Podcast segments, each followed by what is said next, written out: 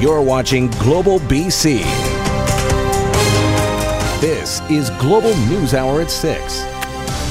Good evening and thanks for joining us. Another major fracture in Mayor Doug McCallum's Safe Surrey coalition. Today, a third councillor announced his resignation from the party. Catherine Urquhart has more on Jack Hundial's departure and what he says was the final straw. Catherine. Chris, Jack Hundial says two things have prompted him to abandon the Safe Surrey coalition.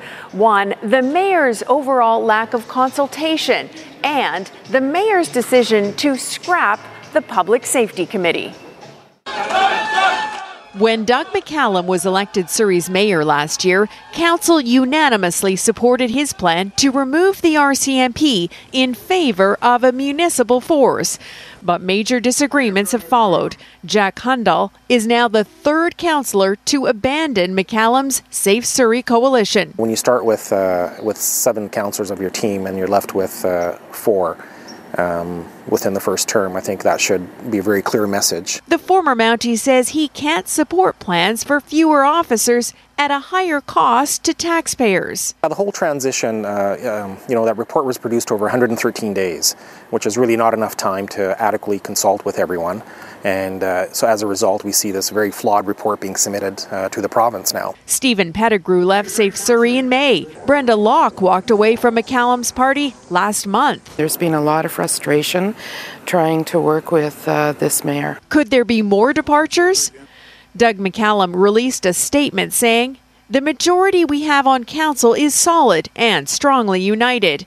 I can assure you the Safe Surrey Coalition is now even more focused and energized to deliver on what we promised to the voters of Surrey. I think we have a very strong majority, and we're really excited about just moving things forward and doing what we said we were going to do on the campaign. Safe Surrey's four councillors all say they will remain part of McCallum's team.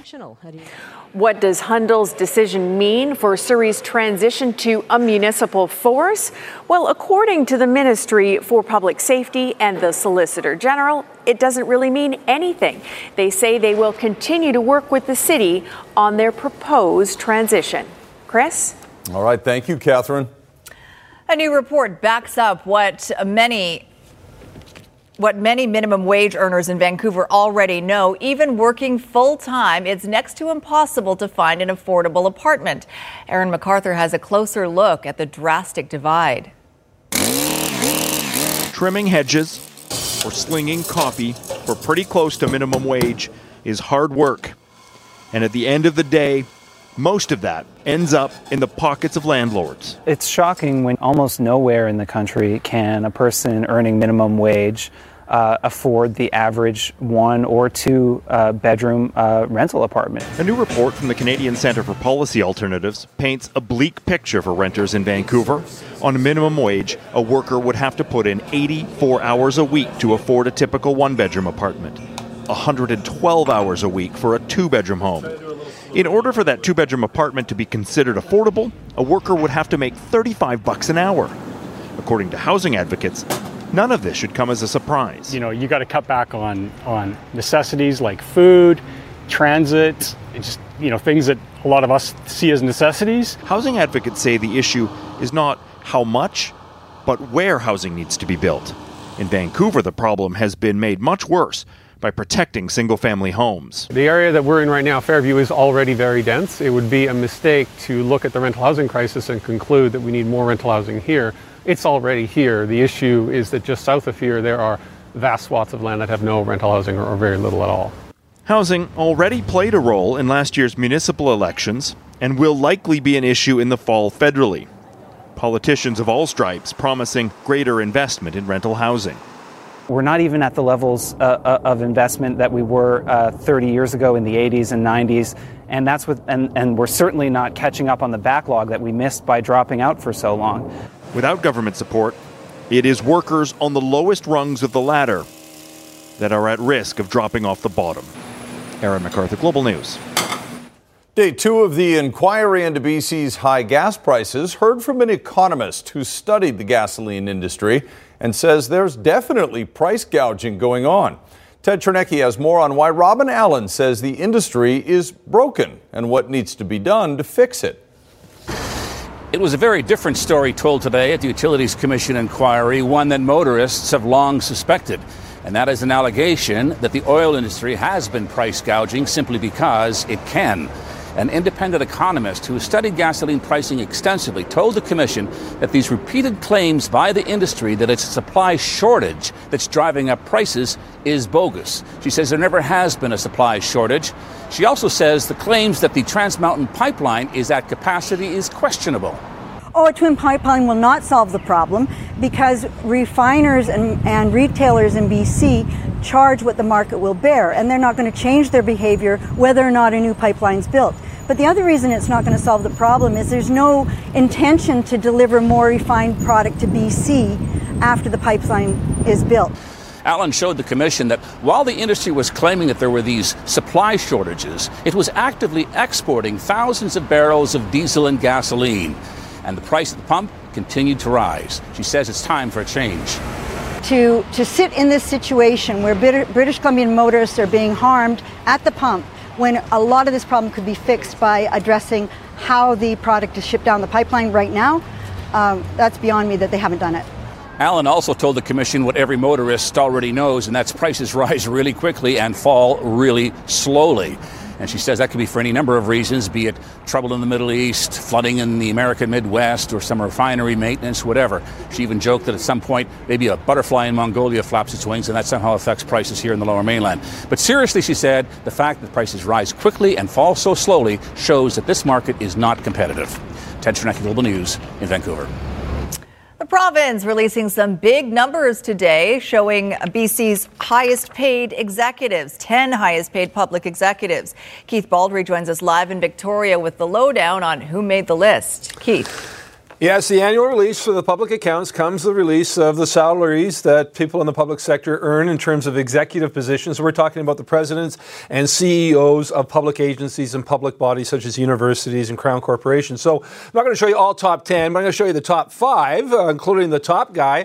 Uh, Thomas Bechard, the CEO of uh, Powerex, by far earns the most. Total compensation, salary, pension, and bonuses adds up to more than $938,000 for the energy trading arm head of BC Hydro. Santa J. Ono, the president and vice chancellor of UBC, is next at just over $600,000 in t- uh, total compensation for him. Also, uh, in the top five, Chris O'Riley, the CEO and president of BC Hydro, taking $554,000 home in t- total compensation. Also, another public entity is the BC Securities Commission. The chair of that, Brenda Leong, just north of a half a million dollars is her total. And finally, Chris uh, or Ken Cretney, uh, uh, from the BC Pavilion Corporation at $472,000. The other rounding out the top 10, Sophie, are other university presidents and executives of Crown corporations such as ICBC and BC Hydro. Again, this list is made public every every year for the last number of years.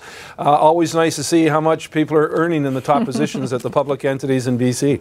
Oh, if only it were us, Keith. Now, any chance those salaries will look any different next year? Higher, perhaps?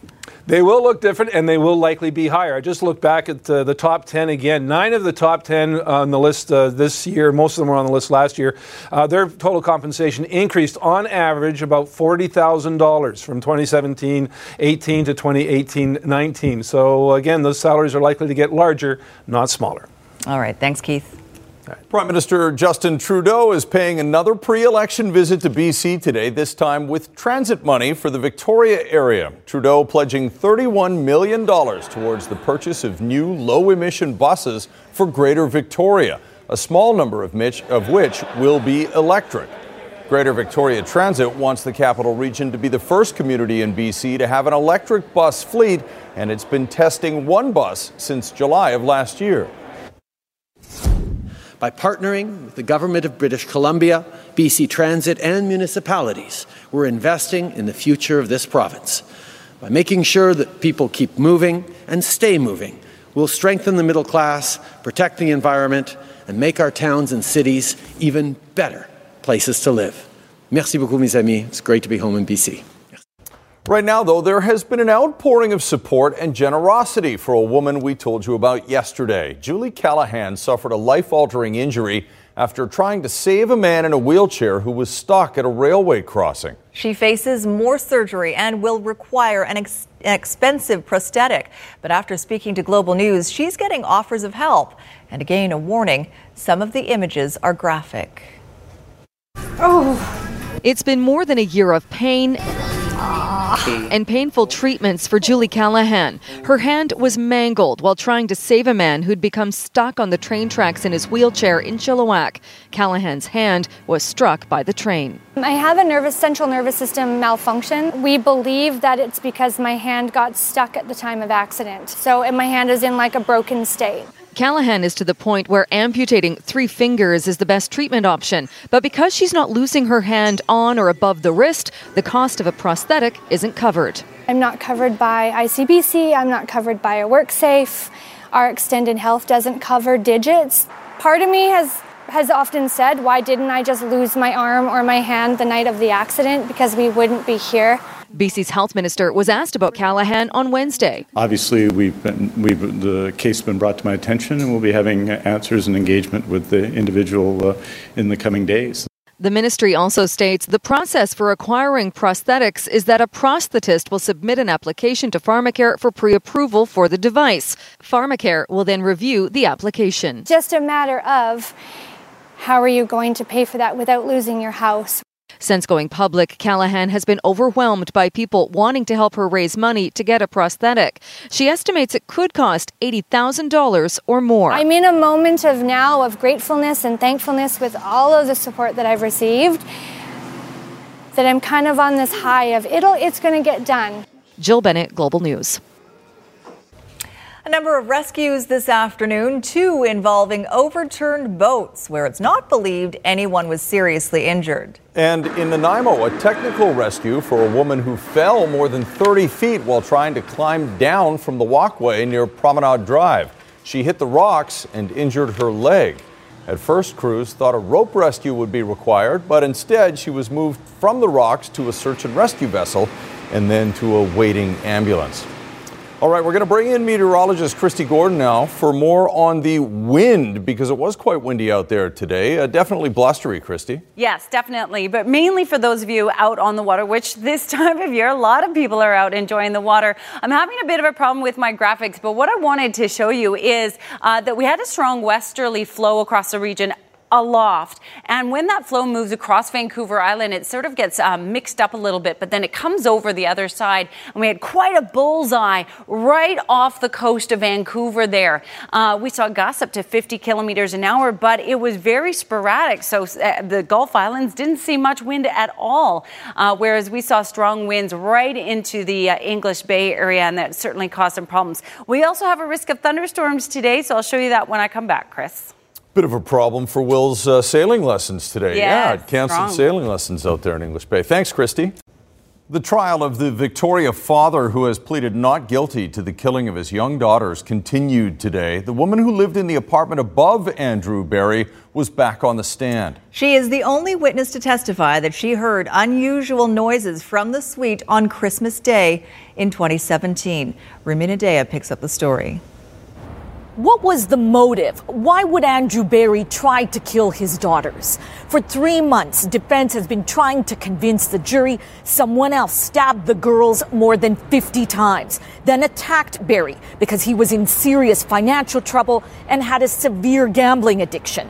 Barry's neighbor, Valley Travers, had testified after hearing loud banging and crashing noises like bookcases coming down in Barry's apartment early Christmas morning. It was silent until around 5 p.m. when the crashing started again. And Travers said she heard yelling and Barry's voice crying out. It was like a wail. It sounded like there was anger in it, directed toward the intruders. Who are these intruders? Police, first responders, or someone else? It has not been clarified in court. Crown's theory Barry killed his kids and tried to commit suicide because he was in extreme debt. He couldn't pay his rent, he was depressed, and he hated his ex because he thought she was trying to take his kids from him. Rumina Daya, Global News. First Nations chiefs gathering in New Westminster today to honor an Indigenous leader who was wrongfully hanged 154 years ago. The commemoration of Chief Ahan, recognized by the city of New Westminster, which is now ready to acknowledge the injustices of the past. Linda Aylesworth reports. 154 years ago, on this very site, in front of the old New Westminster Courthouse, First Nations Chief Ahan was wrongly executed. Hey, hey, just across the street at the current courthouse, what remains of the statue of the man responsible for the hangings of five other chiefs found guilty of the same crime in Williams Lake. Justice Matthew Begbie. When I, you read the history books about Judge Begbie, it's glowing. He was a really nice guy, learned everybody's language. Even so, he ordered the executions for the chief's roles in the deaths of construction workers in the Chilcotin War. There were grave injustices that our history books do not do justice to, and you need to hear both sides of the story. The full story is that the chiefs were defending their territory, which a road was being constructed through without their permission. They were also defending their people, some of whom had been raped, and many of whom had died from smallpox, which they feared would be introduced again.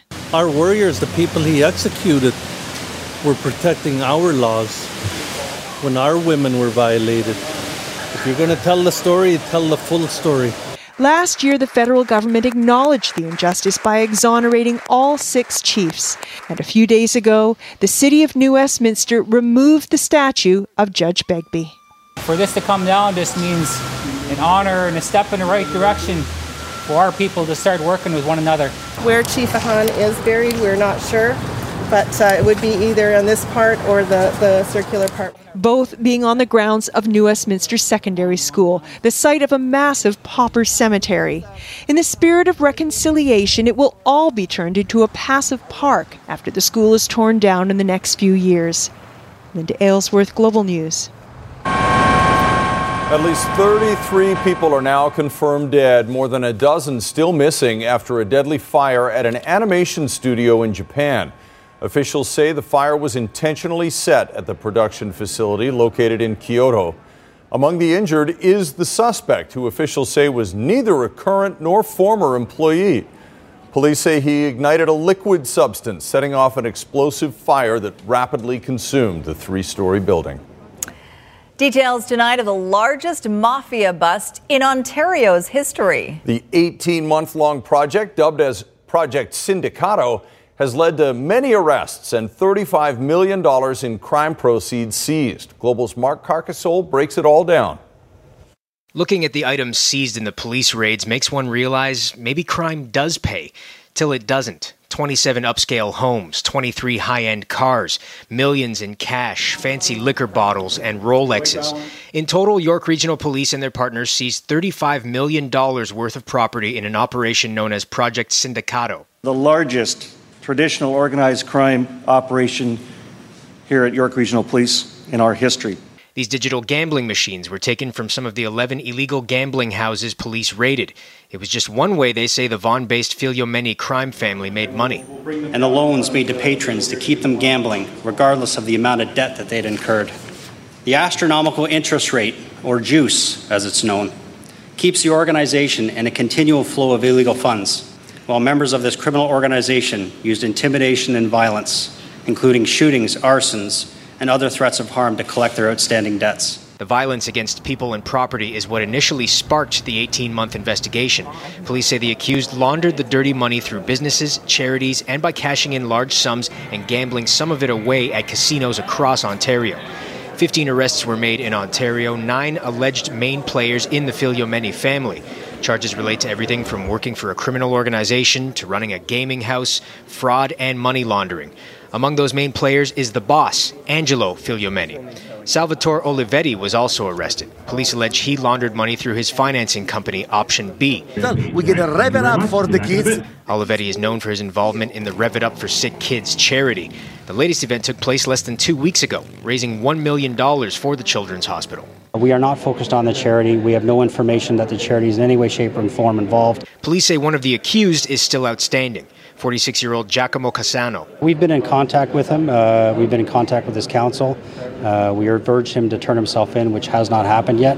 Police feel these arrests will shake the organization to the core because, working with the CRA, they've managed to gather paper trails and math as evidence, more reliable than unwilling or nervous witnesses. Documentary evidence is not afraid. Mark Carcasole, Global News.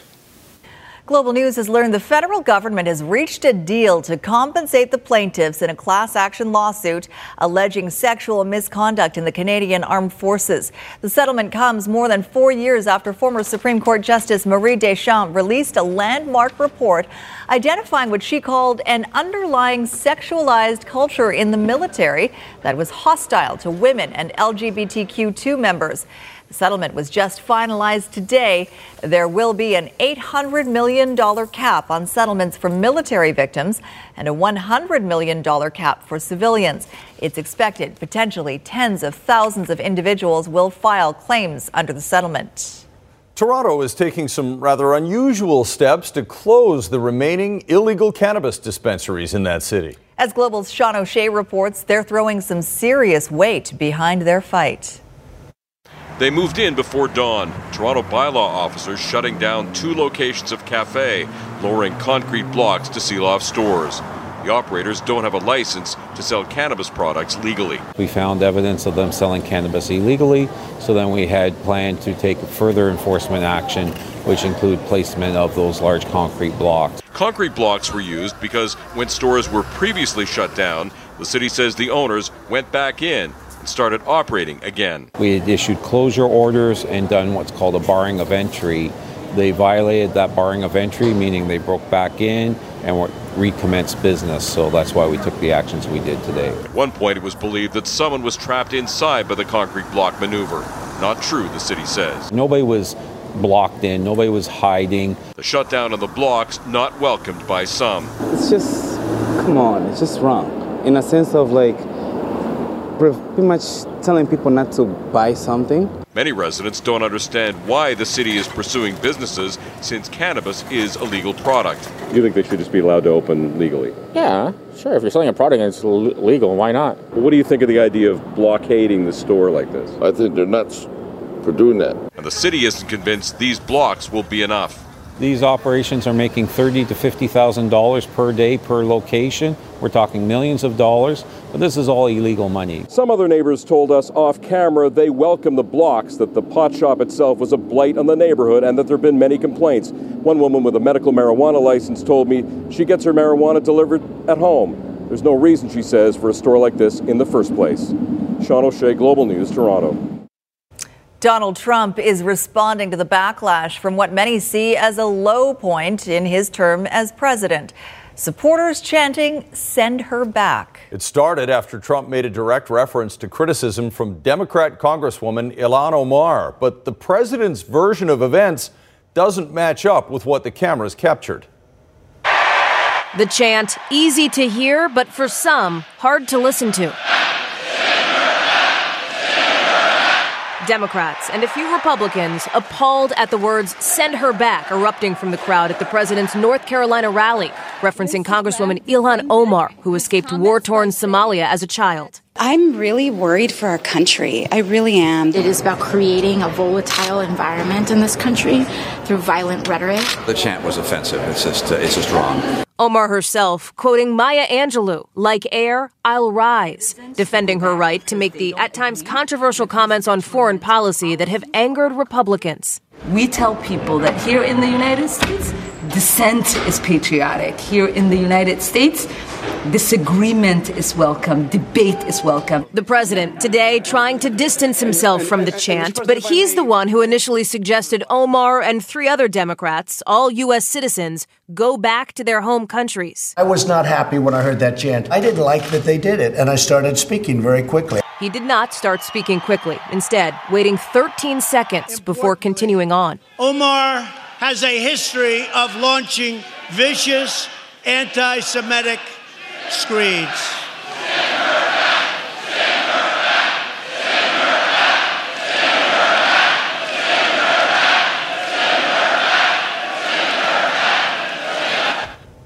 And coming up a little bit later, why an Ontario hockey dad is calling out Eric Trump over this recent tweet. We'll explain coming up. In Health Matters tonight, BC is boosting funding for families who have children with special needs. Katrine Conroy, BC's Minister of Children and Family Development in Surrey this morning, making the $6.3 million funding announcement. Five million of that money will be used to reduce the respite wait list. The government will also be boosting the annual base amount of respite funding that families receive, which hasn't been increased since it was first established in 1989 unfathomable to think that the, the same amount of money has been paid out for 30 years. But effective as of April this year, um, we've increased that rate by 10%. So for those parents, that's additional funds that could mean an extra night away with a partner, an opportunity to spend one on one time with other children, or just the rare chance for some good old fashioned downtime. Respite you know, gives parents the opportunity to recharge, but it, it also benefits the children okay. It's okay. Remember this viral video after the forecast? We'll tell you how it was used by Eric Trump and why the Ontario hockey dad wants an apology. Aww. That is good. Uh, and so is the weather, it looks like, for the rest of the week and into the weekend. Let's check with Christy now for an update. Mm-hmm. Lots to look forward to, that's for sure. Summer is here, everyone. First, I wanted to show you. So, strong wind warning, mainly just out in the water. Uh, so, if you're headed down there, you're going to need a sweater later on today. We'll see the winds overnight. They'll finally ease up tomorrow, just as the sun and ridge of high pressure begins to build. This is the scene out there right now. Looks bright in this image, but there's some dark, ominous clouds off in the distance, and we do have a chance of showers showers and a risk of thunderstorms for the remainder of the day today. You can see a few cells starting to push across the Strait of Georgia, and we've got lightning strikes. There was a thunderstorm in the Comox area just earlier. So watch for that tonight. Of course, if you hear thunder, make sure you head indoors, especially with the little tykes to keep everyone safe. Severe thunderstorm watch in effect for the Fort Nelson region. We did have a warning earlier today. That has now ended, but we're still watching, still the potential for some severe thunderstorms. And down in the southeast, the East Kootenay region, down power lines. In fact, Highway 93 is closed. They have single lane alternating traffic going on just east of the uh, Cranbrook area. And that was because of a thunderstorm there. Non severe, but enough strength that it really pulled down the power lines. And look at this in the West Kootenay region. Also, a tree down on power lines at Highway 3 in the West Kootenay region. So, despite the fact that we had no severe thunderstorms down in the south, quite a lot of action today. Now, tomorrow things are going to settle down.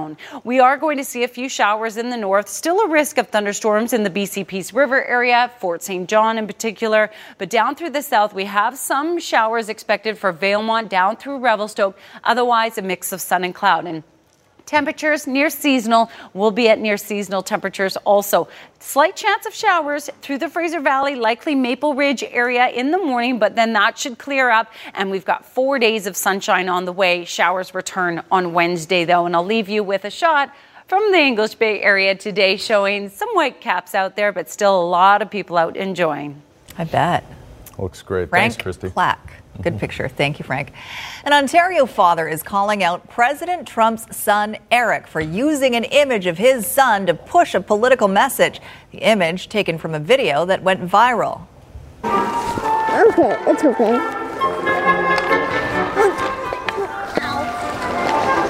I gotta have nap. Aww. So cute. it was so cute. That is Four year old Mason Repke from Barrie, Ontario. His dad put a microphone on him to get a sense of what he's thinking while he's out on the ice. And it was an image from a story that Global News did about Mason that Eric Trump used in a tweet that caused a Twitter storm. Yeah, Eric Trump wrote, Watching the Democrats reminds me of Pee Wee hockey. Funny, makes zero sense, and they can't get out of their own way. Well, Mason's dad tweeted back to Trump with this response Maybe don't use a picture of my kid for your political propaganda. Also, I don't think you know what Pee Wee hockey is, because this ain't it.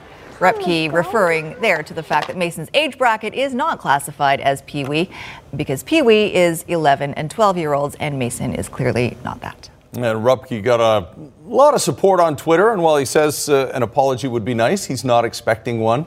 Eric Trump's tweet has since been taken down. All right, Barry's here with sports. It was supposed to be the big homecoming for Rory. It just didn't quite work out the way they were all hoping. Yeah, the, really the, think you can't go home again, or yeah, well, the air went out of the balloon after like 10 seconds. Right. I mean, big downer for all the all the people in Northern Ireland who came to see Rory play. Yeah, the uh, the Open Championship is is part golf tournament, part NASCAR race because along with brilliant shots, we also see spectacular crashes. And round one at Royal Portrush in Northern Ireland saw a couple of golf's biggest names battered and bruised after some major pileups. The uh, Open Championship returning to Northern Ireland and Royal Portrush for the first time since 1951, and proud native son Darren Clarke, who won the Open Championship in 2011 with the honor of the first tee shot of the tournament.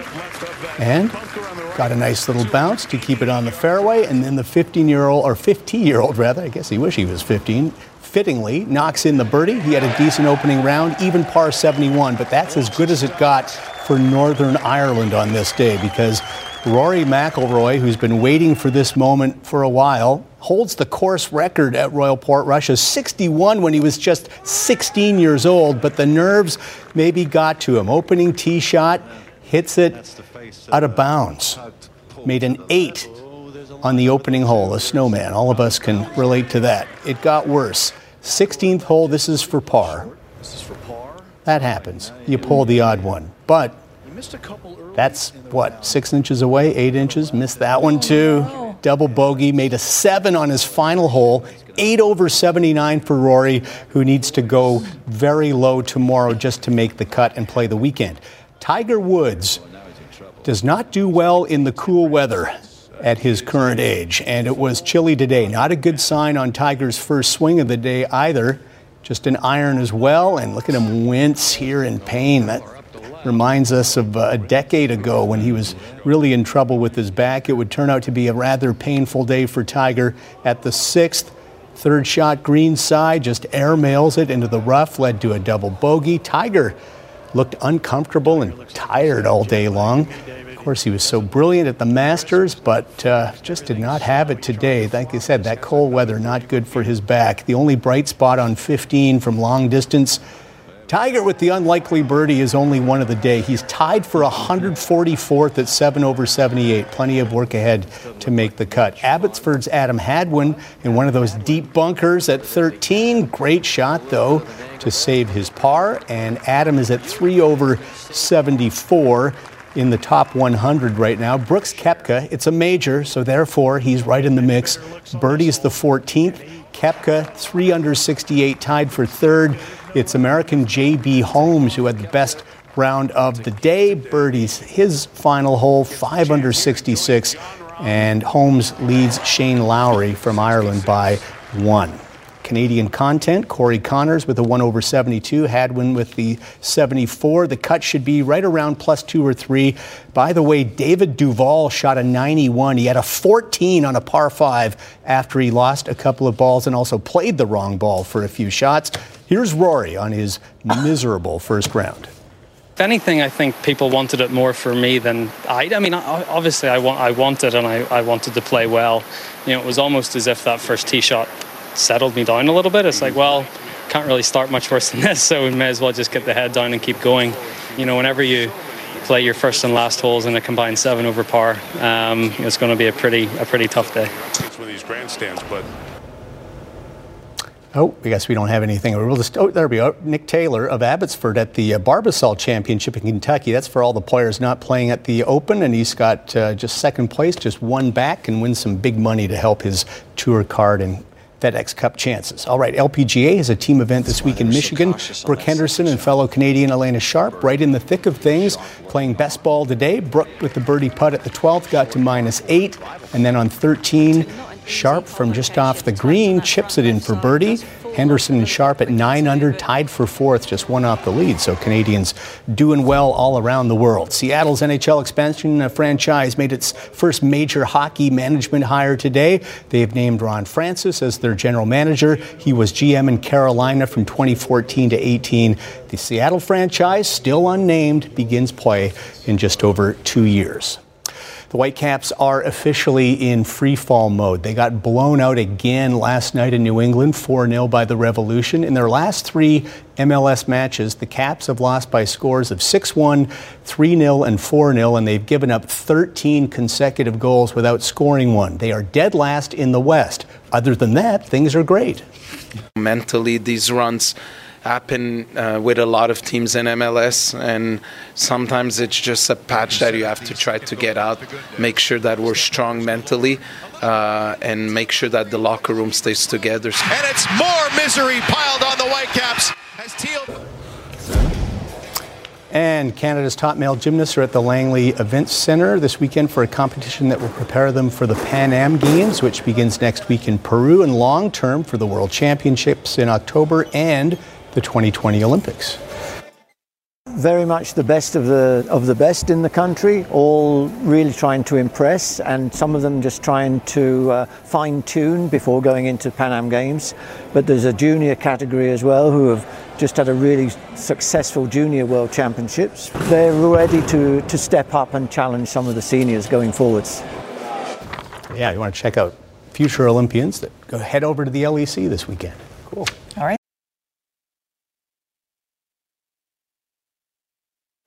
Coming up on ET Canada, Carlos is at Comic Con with previews of It Chapter 2 and The Order, and Throwback Thursday with Seinfeld, Family Matters, and Beverly Hills 90210. Amazing, right? It's all coming up 7 right after the news hour. For now, it's back to you, Chris and Sophie. My God, 90210, I'm so excited. We're now just two days away from the anniversary of the Apollo 11 moon landing. It was 50 years ago, Saturday, that Neil Armstrong first stepped on the lunar surface. Global News is commemorating that important milestone this week with a series on Canada's contribution to Apollo 11. Mike Armstrong spoke to Bill Carpentier. Originally from Lake Cowichan, he studied medicine at UBC and was recruited by NASA in 1965. When the Apollo 11 astronauts returned to Earth, Carpentier was in the helicopter waiting for them. He'd spend the next 18 days in quarantine with Neil Armstrong, Buzz Aldrin, and Michael Collins, serving as both their physician and, on one night, their bartender. Carpentier smuggled a bottle into the quarantine. Unknown to anybody, I mixed martinis. and we toasted the flight. And that was the first time that I really thought, yes, they went to the moon and returned safely to Earth. To you guys. He is delightful. Mike's full documentary, The Moon Landing and the Maple Leaf, premieres Saturday night on Global at 7 p.m. And as the 50th anniversary approaches, many wonder when are we going back? Answer, as it turns out, could be soon. Tom Costello looks out on the space horizon. Houston. It was 47 years ago when the last astronauts left the lunar surface. Since then, humans haven't ventured beyond the Earth orbiting space station, but with the discovery of ice and water, the moon is suddenly hot again. This is Blue Moon. Billionaire Jeff Bezos unveiling the spaceship he hopes will land astronauts on the moon. Elon Musk, SpaceX also working on a moon mission, while NASA itself powers ahead with Project Artemis. Americans back on the moon in just five years, build a lunar base, and one day head to Mars. Former Space Shuttle Commander Eileen Collins. No human has walked on Mars. To me, that's inspirational. Who is going to be the first person on Mars? Will it be an American? But a manned mission to Mars is likely 20 years or more away. The future now isn't just about NASA, it's now about other countries and commercial space business. China wants to put its own people on the moon. Meanwhile, SpaceX and Boeing will soon fly astronauts to the space station, taking over from Russia. That's a very sensitive joystick. It, it is. Boeing chief astronaut Chris Ferguson showing me the Starliner. Looks a little like a fighter cockpit, which is why uh, I really like it. Tonight, 50 years after Apollo 11. It's time to go back to the moon, this time to stay. The world again has its eyes on the stars. Tom Costello, NBC News at the Kennedy Space Center. It's going to be a big party on Saturday for sure. Uh, and if you want to do some stargazing over the next couple of light- nights, is it clearing off? Yes, it'll be a great couple of nights. Now, not necessarily tonight. We still have showers and a risk of thunderstorms this evening, everyone. But tomorrow, things start to settle down. We'll still see some cloud, but Saturday, Sunday, Monday, Tuesday look good so far. Hoping that we extend that, but so far we are expecting showers on Wednesday. Sounds good. Weekend looks good. That's what matters. All right. Thanks for watching, everyone. Have a good night.